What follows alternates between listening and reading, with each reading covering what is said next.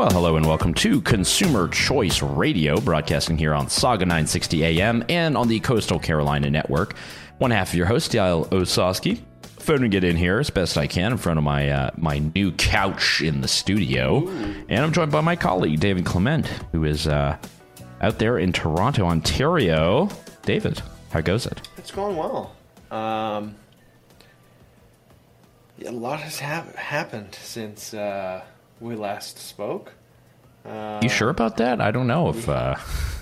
Yeah. Um, eh, to quote uh, the sometimes astute but usually a big goofus uh, Vivek Ramaswamy, we are in a dark moment. We live in a dark moment. Yeah, um, he's definitely been taking some some slings and arrows um, yeah. from the right wing guys uh, the last few days. We can talk about that. But yes, we're um, you know kind of have to talk about it because it is a fairly large thing, and uh, why not bring up one of the most divisive issues in uh, yeah. in politics uh, for just a, a, a, nice little jaunty chat uh, in the second week of October, year of our Lord, 2023. I didn't say which Lord, uh, but uh, David. I actually saw a very interesting interview. I listened to it. It's not one you would expect to gain insight from, but it was uh, an okay. interview with Lex Fridman. Not interesting, but his guest was Jared Kushner. Oh, the Kush. So the Kush, if you, uh, our audience remembers, was also uh, one of the main advisors to Trump, and also yeah. led the uh, the efforts at Middle East peace, and was able to broker a deal between the Saudis and the Israelis and um, pretty much from every analysis uh, that that people are looking at, you know what the travesty in Gaza and outside of Gaza uh, is really trying to do is kind of upend that deal a bit. Yeah. I don't know if you agree with that analysis or not, but it seems to be like a broader goal apart from the outright savagery. Yeah, yeah, I think that's the the the going theory is that um, Hamas was trying to scuttle the normalization of relations between Israel and Saudi Arabia because um, they are not that these are the most rational actors, you know. With no, I mean uh, Hamas are terrorists, um, and uh, I mean a lot of people have showed their cards. I'm sorry, but the CBC guidelines um, have ruled you ineffective, sir, and you will now be removed from the air. What a joke that is right? Can you imagine? Like the government of Canada has listed them as a terrorist organization. All of our allies have listed them as a terror, terrorist organization. They just slaughtered more Jewish people in one day than any time since the Holocaust. And the CBC is like, hmm, maybe let's not use the terrorist word because there's some nuance here. It's like, I don't think so at all. Actually, um, even if you're a supporter of of the a Palestinian state, you you sympathize with the struggles of the people who live in Gaza. Um, there's no way to there, there are no mental gymnastics you can do um, to come to any sort of conclusion that this is anything other than terrorism. Yeah, pretty much. Um, you know, we, we normally kind of see the uh, journalistic um, ethicist, ethicist or the ombudsmans uh, come out of the woodwork, uh, particularly around conflicts or something that comes out and say, well, actually, uh, you you can kind of see that in every conflict or something that might be happening. And you know, normally this is a pretty innocuous thing. It's just to get terminology correct. Yeah. You know, oh, it's not a submers or it's not a submarine, it's a submersible, right? Yeah, yeah. I think the AP had a, had a thing on that, but in this case, it's like, well, we wouldn't consider them terrorists, and it's just uh, again we're uh, obliterating all nuance, and um, this uh, look. This is it seems it's not just a Canadian thing. However, seems to be very present in many large Canadian cities. I knew it as a college student and you know yeah. I didn't really care about the issue or follow it too much, but I was forced to because we had a pro Palestine rally in the hallway at Concordia University probably every other week. Yeah. And having a uh, a um, certain first name that does sound pretty Israeli, um, yeah, it was not the yes. not the greatest introduction to my fellow uh, students. Uh, not to say that they were Hamas, but uh, yeah, definitely were not favorable to me. Well, and, the, this is the crazy thing is that the reaction to this and the rallies in, in not just like pushing back against Israel, but the reaction of being openly or outwardly pro Hamas is just so wild, um, given what they've done, given what they stand for. I mean, it's in their like party charter um, that the, the that killing all of the Jews is is the game plan. Um, and so when you see university professors at York University being like, well, this is kind of like the resistance, is, mm, okay. Uh, I mean, if that's the bar we're setting, imagine, which would never happen, uh, but imagine if indigenous people in Canada just started murdering people at a festival and lobbing rockets and all sorts of. They have historical grievances, but they don't do that. And if they did, what would you expect the Canadian government to do? And would you be cheering it on, right? If they stole your child, would you be like, well, you know, it's actually kind of nuanced and they are the oppressed, and so this is kind of like the resistance for them, and we have to be in solidarity. No, I don't think you would. Um, At least it's you know Aboriginal content. I mean, that's a, yeah. That that's uh, We're gonna leave them stone cold dead. it's a bad one. Uh, there's uh, you know obviously a lot of things that are being impacted. Uh, a lot of money, boy. There's a lot of money that's being talked about, thrown around. Obviously, the U.S. House not able to uh, put any of these uh, funding requests into action since they don't have a speaker. Yeah. So technically, they're kind of out of service. Uh, we've seen uh, Steve Scalise, Yep. who was uh, the majority leader. Now, uh, apparently, he's dropped out of the running. Yeah. And uh, who knows? By the time this airs, there are you know Jim Jordan might already be speaker, but who knows? Yeah, you couldn't get the Um, votes, which is crazy. Yeah, and I kind. I mean, he is technically part of the regime, Yeah, but right, or part of the the uh, the old guard, as it were. I mean, we, again, we are living in a dark moment right now. At what point do the Democrats say, this is who we want, and we need, what is it, eight Republicans? And they say, they pick their Republican that they want. And they get eight or ten Republicans on board, and they elect a speaker who is a Republican because there are things to be done. I mean, I think the the last debt ceiling debate extended things by a month. So in like 3 to 4 weeks, they're going to have another showdown.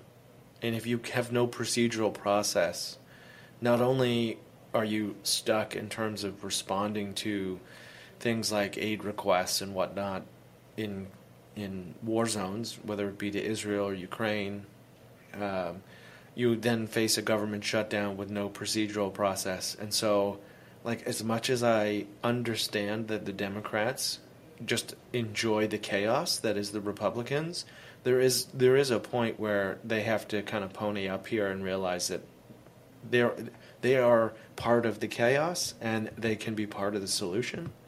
Uh, I don't know if that's if I am looking at this with rose-colored glasses or not, um, but it's it it's increasingly looking to me like, okay, guys, why don't you just flex your weight here and pick someone and get Washington moving again? Yeah, it has only been a week. Um, you know, normally I think in these circumstances uh, we'd say great divided government, wonderful things slow down, but yeah, still a lot of money being spent, still a lot of bad laws on the books, um, not a lot of reforms. It is uh, it's rather unfortunate, and yeah, when you want to be timely and you know passing legislation to rename a post office or you know call for UFO disclosure, uh, well, yeah, not able to do it. Uh, I think with uh, some of the speaker stuff, you know, by all indications, it might be by weekend there'll be something.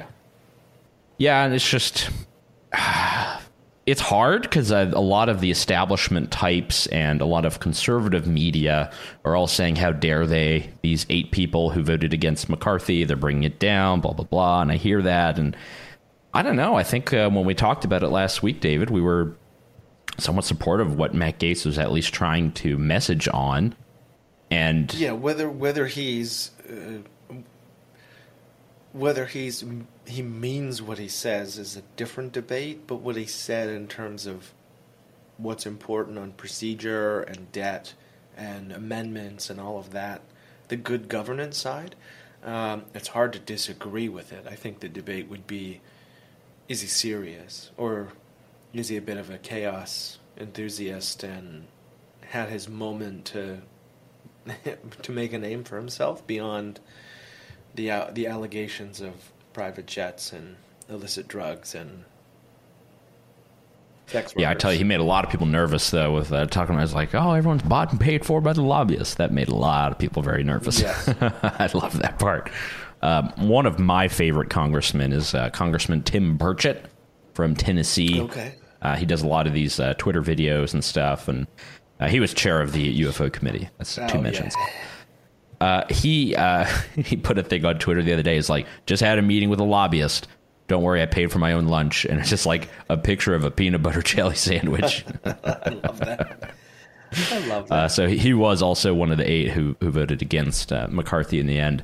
Uh, but look, all this stuff, you know, it's it's the machinery of government, and what's so interesting is you still have plenty of bad laws that are being passed, um, you know, at state level. Obviously, some very bad rules with the uh, generational ban on uh, tobacco products in the United Kingdom, Yeah. which uh, they stole that idea actually from Brookline, Massachusetts, nuts, uh, which already has a generational ban, just a town. yeah, well, yeah, you just go to the other town. Yeah, well, duh, but doesn't matter. Uh, there'll be no more kids in that born in that town, you know, past a certain age. so here's- Uh, here's the but yeah, all kinds of monstrosities of about laws there. Sunak's announcement there is that it doesn't criminalize at any point. It doesn't criminalize smoking. It just makes it illegal to buy them legally. So Yeah, it just uh, penalizes like the store guys if they put it out on their shelves and sell it. but you could still smoke cigarettes outside or in your house, and the cops won't. Or if you bought a billion cigarettes today and put it in a warehouse, you know. or if you just bought them illegally because that exists in every country through different mechanisms. Like, if you're the mafia or because like you'd be in jail. some sort of criminal network, it's like, well, what's your business? Like, what's your long term business? Well, we're just going to sell darts because people are going to want them, and you can't. You like, you're not prosecuting people for possession, and I mean, it's where did where did this come from that like all of a sudden prohibition can work again? And like yeah, obviously like don't smoke, terrible for your health. Um, but I thought like it it felt like we were moving in the direction of like the universal agreement that prohibition doesn't work.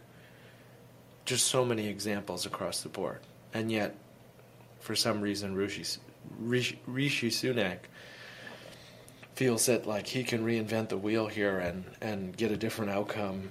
Um, I, I just don't see it. Every generation has its own prohibitionists. Yeah.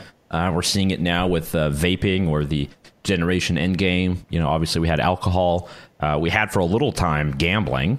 Yep. uh, but that's mostly been relaxed. We, you know, we definitely have the energy uh, prohibitionists, you know, who don't want nuclear, don't want drilling, all these other kinds of things. Uh, but Dave, once we're back from our break here on Consumer Choice Radio, do you want to go through um, how your Canadian Thanksgiving was? And uh, whether you were able to profit from low grocery prices thanks to the actions of the government of Justin Trudeau. Uh, they were very stern with the grocery store CEOs, so I wonder if it made for a more affordable bird. Uh, you're going to hear the answer to that once we're back here on Consumer Choice Radio.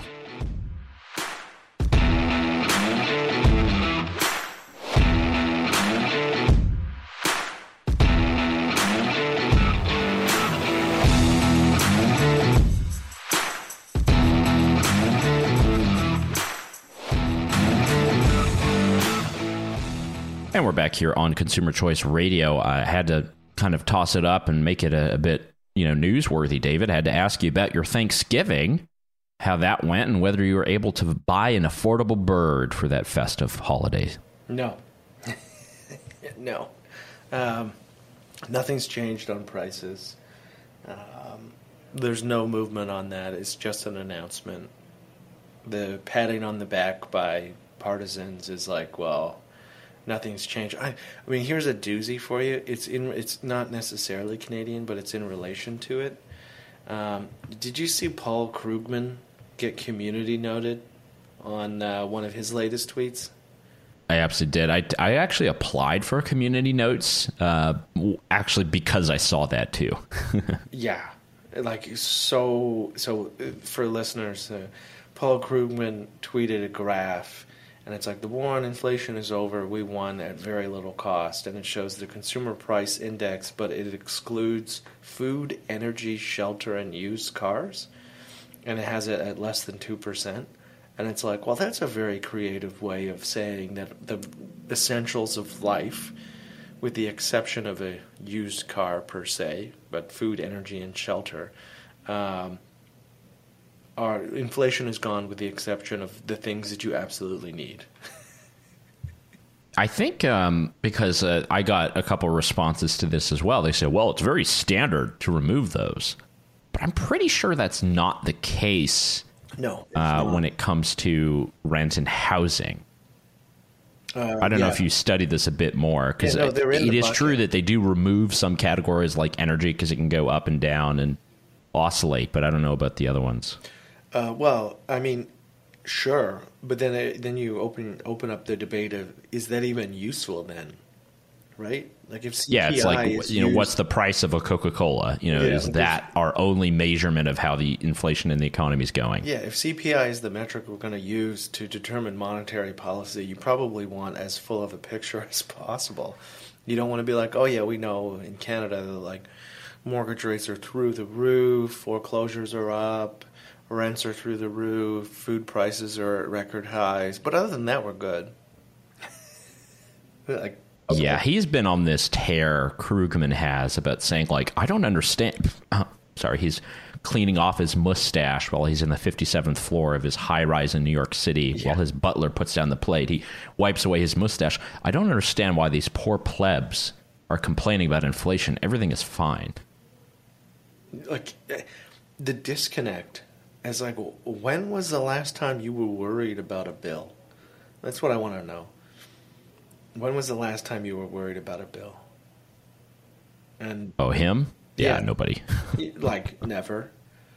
Right? It's like when Freeland talks about this stuff, and she's like, "Well, you know, uh, we're gonna do this, we got to do that," and, and it's like, have you sat down with anyone who's um, with anyone who's struggling? Like, do you not have like family members or friends or associates who are sitting across the dinner table going, ah, you know what, my mortgage costs are like 60% of my take home earnings after taxes? Um, there's just such a disconnect. Or I think just the, you know, normally this is a, a thing that people measure in their own lives is, you know, how many vacations can you afford to take a year? Uh, particularly once you have a family. And it's like, well, looks like uh, those two family vacations we're gonna have to cut down to one, or we're just gonna have to do a small road trip, you know, somewhere where we can sleep in a car or with friends. Because uh, yeah, can't afford to have a second trip, and you know, with well, the price of energy. Boy, I just tanked up this morning. Let me tell you. I mean, um, it's, it's not getting better. Probably much worse than that because the the debt loads on Canadians are through the roof. So it would appear as though Canadians are more or less maintaining their quality of life on debt. Um, and that is the bubble that could could pop is that do you know offhand the average Canadian credit card debt per person? Ooh, I don't. I'd have to look that up. But I know it's much higher than in the US. Do you know what it is? So I see an average from the quarter. I don't know if that's correct. Okay. Canadian consumer debt has risen up to 2.4 trillion with an average debt load of approximately $21,131, excluding mortgages. That's a lot of that's a lot of high interest. Yeah, and all the interest rates have been kicking up slowly. And uh, I, I love how the banks email you and they're like, hey, we're giving you another percent interest on your savings. It's Yeah. like, bro, what savings? Yeah, I, I just liquidated my savings to pay off my credit card. it's like, yeah, thanks a lot for that. But especially like we, we talked about those bank runs, David, a a couple months ago. It's like, Yeah. you know, a lot people are very skeptical of, of banks and leaving stuff there too. I mean, all it takes is one liquidity crisis and all this stuff kind of goes. Um, much like our, you know, buddy Matt Gaetz said uh, the other week. I don't have the clip right now, but you know, it can't just do cash anymore. You got to bribe people with gold bars. Still one of the best speeches in Congress ever. Yeah, he's he's uh he's fairly impressive. He's good. Again, we talked about the issues that he's good and bad on last week. Um, I was going to kind of bring up some of the. I mean, it's impossible to talk about anything Biden right now. I just um, they really shot him up with something. He's been he's been on a tear. A lot of people really liked his Israel uh, speech. I don't know. I didn't watch that. I don't know if you saw it. Gaetz? Uh, no, uh, Biden. Oh, um, yeah. The when he, was that when he was saying sheer evil and nobody else take advantage of this. Yeah, there's that, and then uh, the former Israeli prime minister he said, you know, and then she told me, you know, uh, we we fight for, or, or, you know, something like this, and it's actually something that she told to Kissinger, Yeah. you know, like 30 years prior. Yeah. Oh man, this is uh, it goes beyond gaffe machine. Oh, I think know. I just hate that term, but it goes way beyond that. Well, it's. I mean, I mean, this bleeds into Republican politics. Like, the world is getting a lot more complicated and a lot uglier, and it feels like very quickly. And if I'm looking at like whom whom would I trust to handle this right, it's increasingly not Joe Biden. Not because I don't think he means well, just because he seems to kind of just be wandering a little bit. And then on the Republican side, the the field of like whom uh, you could trust to handle this properly is shrinking considerably, um, like a lot. Um, right now, Nikki Haley feels like the only one I'd want to give the keys to. Oh boy, she, she might put that in her jet, do some more bombing all over the place. Uh, the latest uh, polls, though, for president. Uh, let's see, what's the looking for the head to head? Here we go. Trump forty five, Biden forty four. Is that with RFK in the poll? It is not with RFK in the poll. Okay. The RFK thing is interesting. So obviously he um, he filed filed to be independent, which good luck because you're going to need like hundred thousand signatures in every single state, and that takes like a lot of money, a lot of people, a lot of effort. Maybe you can do it, but some places it's like almost impossible to get on the ballot. That's what libertarians and Green Party people have been fighting forever. Yeah. But yeah, you could kind of chew into it. I don't really, I don't know enough about the horse race to, to say exactly where people would go. It seems like there's been a lot of Trump people who've liked him, but only when he was a threat to Biden, and now it's unsure. Yeah. Uh, I'm sure they'll turn on him as quickly as they turn on any other Republican. Yeah, they'll turn on him on the grassy knoll, say no, sir. Yeah. We live in a dark moment. Yeah. Yes, indeed. Well, let's take a look at the uh, the global uh, the Globe and Mail paper today, David. Any uh, any big stories that kind of came across your desk that you're interested in? Obviously, there's a lot of Israel, Hamas, Gaza stuff. Um, some court things. Any anything that that you found kind of interesting that hasn't been beaten to death? Uh, you know, sort of in the news conversation. Um, man, it's hard. It's hard because so much of the the news cycle has been hyper focused on the war, understandably. Um, but I'm seeing I'm seeing some some good stuff come out of the National Post. um, on what is now the growing, not to go back to that conflict, but it's kind of hard not to.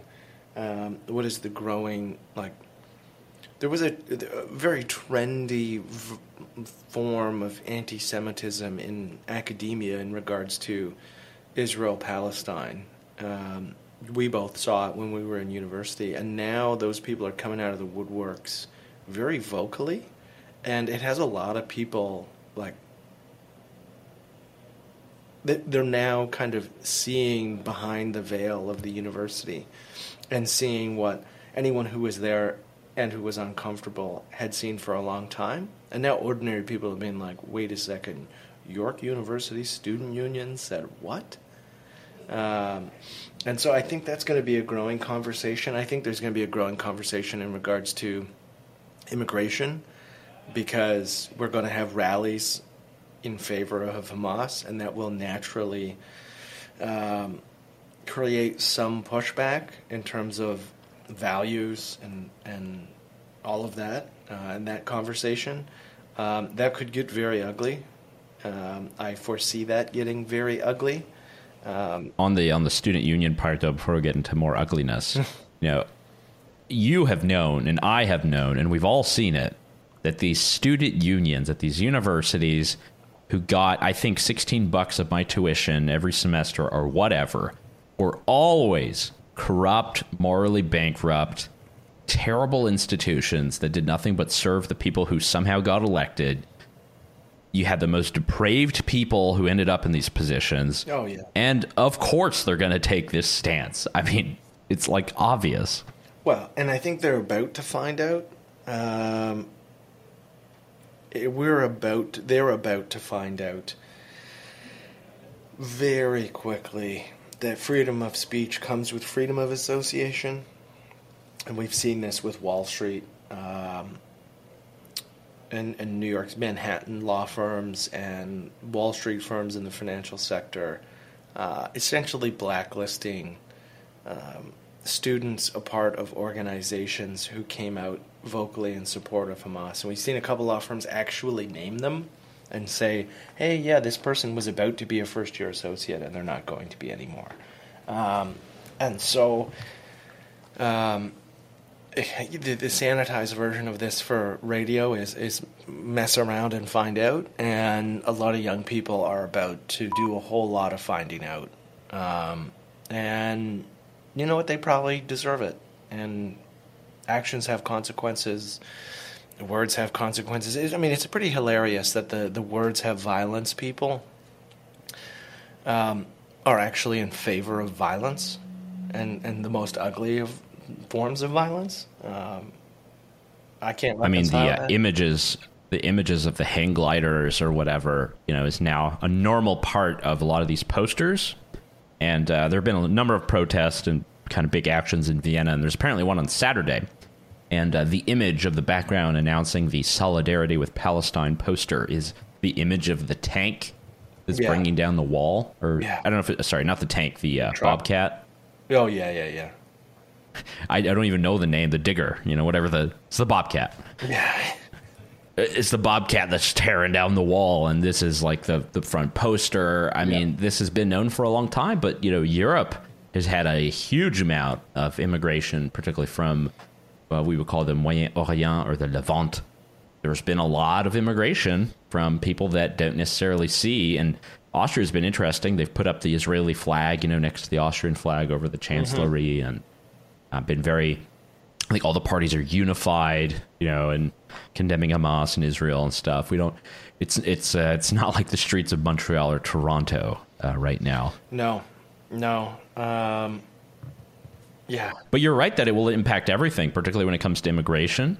Uh, I remember that was the whole thing against Bernier. You know, we shouldn't have a citizenship test about values, and uh, you know, these are things that we probably deplore in certain contexts. But the prism of whatever this conflict is, massacre, mm-hmm. will impact other things of policy uh, particularly when it comes to free speech and the yeah, rest. And, I mean, but we'll uh, we'll talk about that yeah. more when we're back, David. Got to go to break, uh, pay the bills. We'll be right back here on Consumer Choice Radio.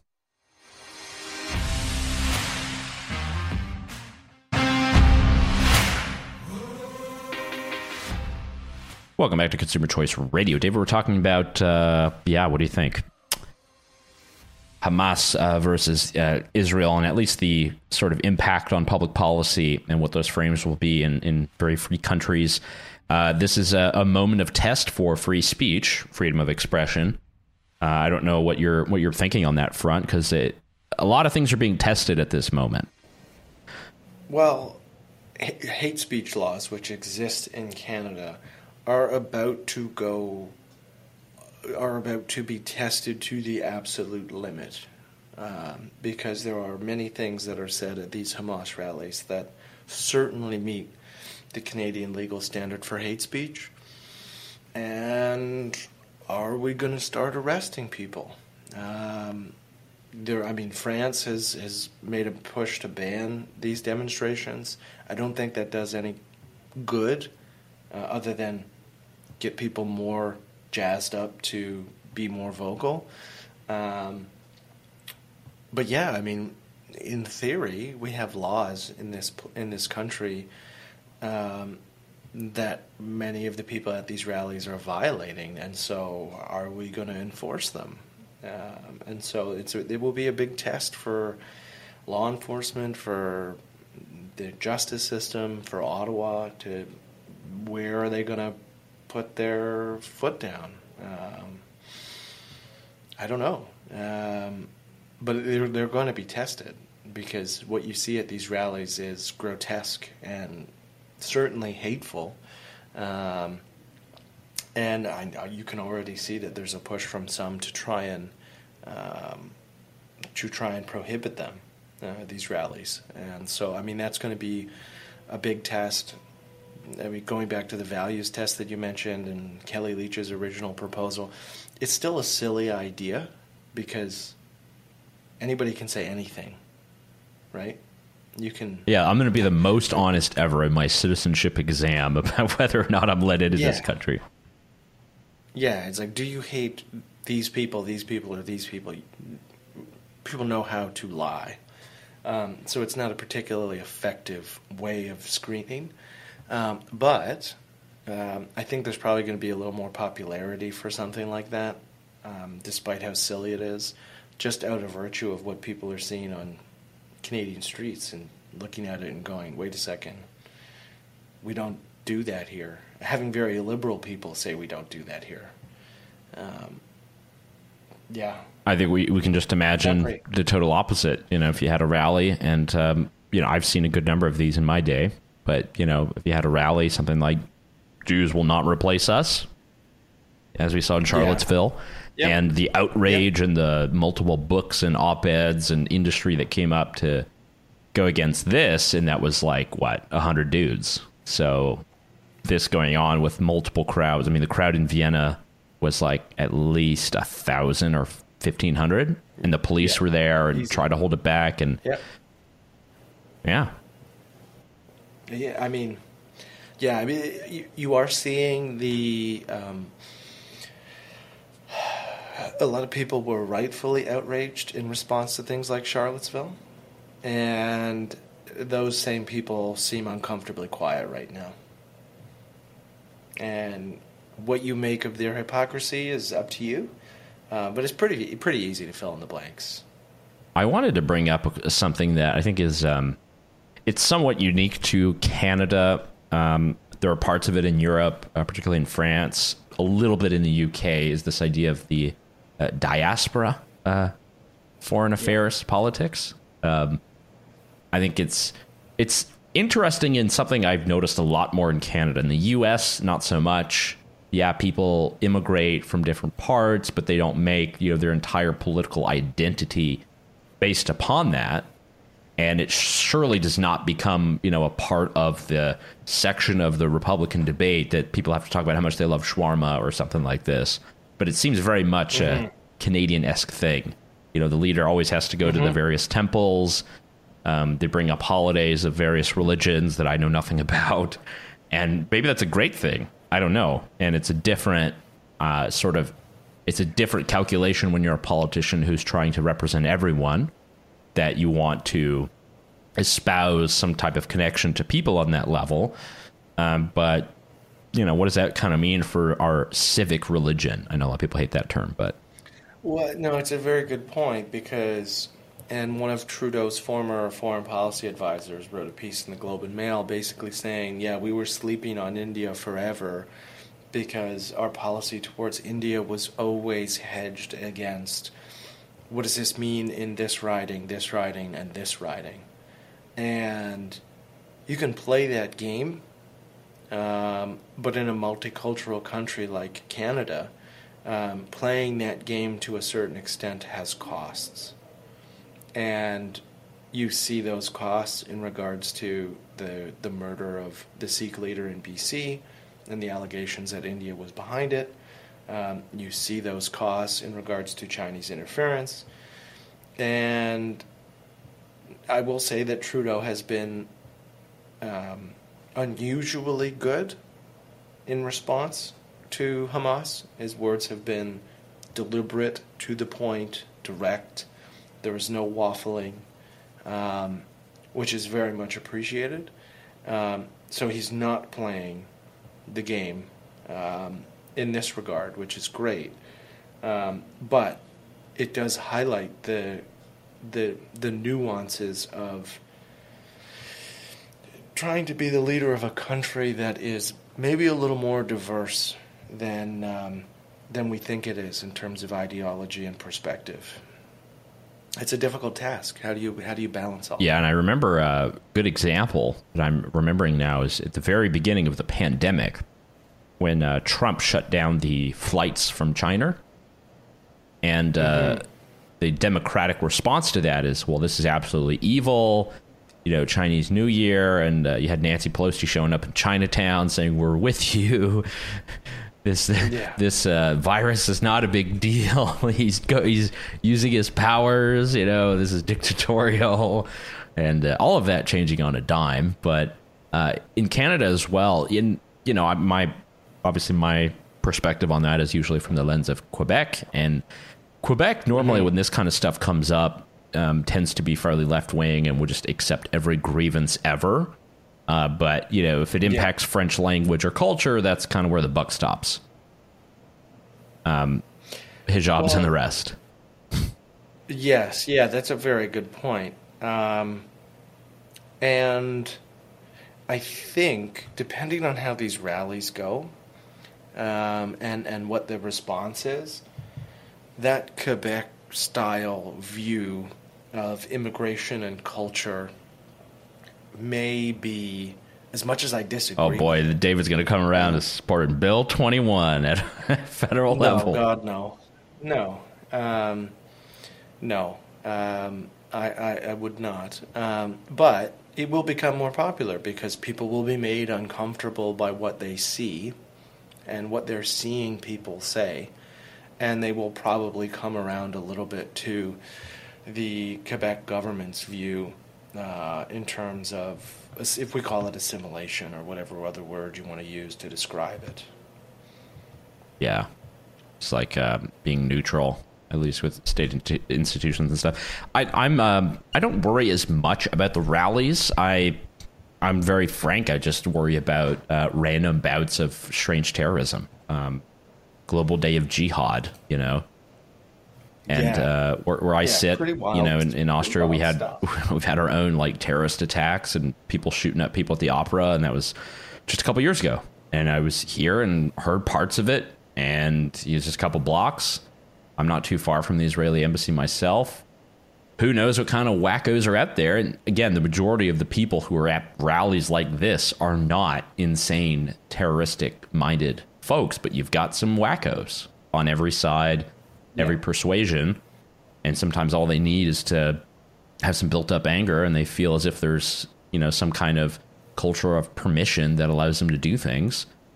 And uh, that is, yeah, inexcusable. And I hope it doesn't spread anymore. We saw some attacks, uh, at least one in France. Uh, apparently, some Israeli embassy guy getting stabbed in China. Mm-hmm. That one's kind of, I, I, don't know what to make of that. I, that looks like a hoax or something, yeah. if you ask me that one is hard to, to gather. The one in France, um, not uh, is is horrific and tragic, but given the, the circumstances in France, is not necessarily surprising. Um, because there have been, I mean, you look at Charlie yeah, have we Hebdo, checked in on the look at- latest Charlie Hebdo's or? Oh my god. Oh, yeah, I don't. Who? Do, yeah, uh, I don't know. Like, what what pot are they gonna kick right I do think I would be very interested to learn what um, friend of the show Flemming Rose would have to say about this situation because this is uh, testing the limits of liberalism for a lot of a lot of different ways, and you know, there's a lot Yeah. of people who are being um, you know shouted down if they take one point of view, and there's sort of a tyranny of silence uh, to use his uh, his title. I don't really know. That kind of stuff worries me. You know, I, I also hope we don't go too far in the other direction and start saying, okay, well, no more mass rallies, no more this and that. Um, I definitely No. agree holding people accountable. You know, if stuff is repugnant, but yeah, we you can easily tip the other way. Well, I mean, it, if you look at it, what happened in Sydney, and you have people chanting, "Gas the Jews," that is an incitement of violence. That is not. Um, It's not protected. that is not. Yeah, that is not protected speech. You should be arrested for that. And I'm pretty close to a free speech absolutist. Um, that is across the line. Um, whether or not people were arrested, I don't know. Um, but even in a country without hate speech laws, that crosses the line. In a country with hate speech laws, they crossed it well before. Yeah, that. Australia definitely does. They And- crack down on a lot of stuff.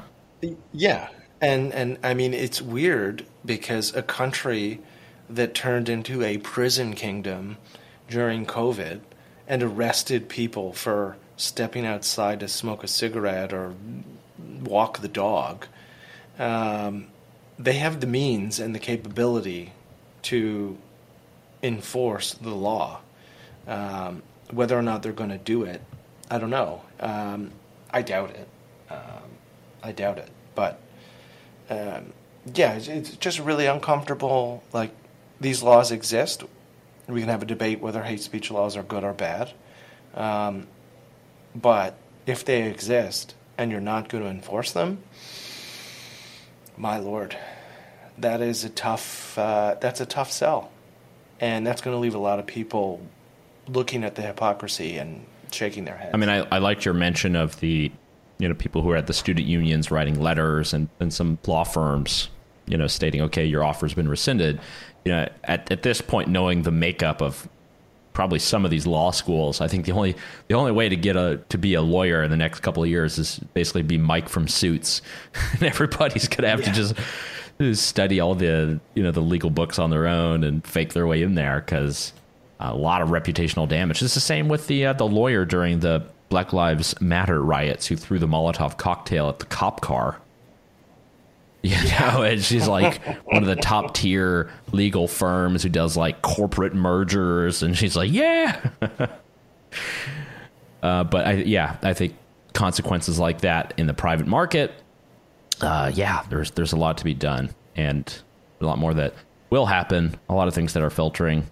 Uh, Dave, we got an, another minute left before the end of Consumer Choice Radio. Um, anything positive? Well, we had Prime Deal days. I don't know if you got anything good online. Yeah.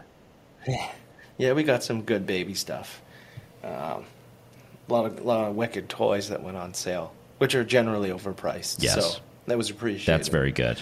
Um, yeah. I ordered some uh, studio equipment, which I then broke, and I will now have to order a soldering iron to fix them. Um, so is the way of ordering Chinese goods online, but Yeah. yeah, so it goes. Yeah. Um, yeah. Uh, and in this dark moment, and Prime is Prime is our That's savior. too, yeah, that's too, too many. We live uh, in a dark moment. yeah, there's a lot there. Uh, that'll be. uh, but I'm I'm excited for the next week, David. Hopefully things um, calm down. Um, liberalism finds its way, and consumer choice reigns all. So Yeah. uh, yeah, let's chat again next week. Until next week.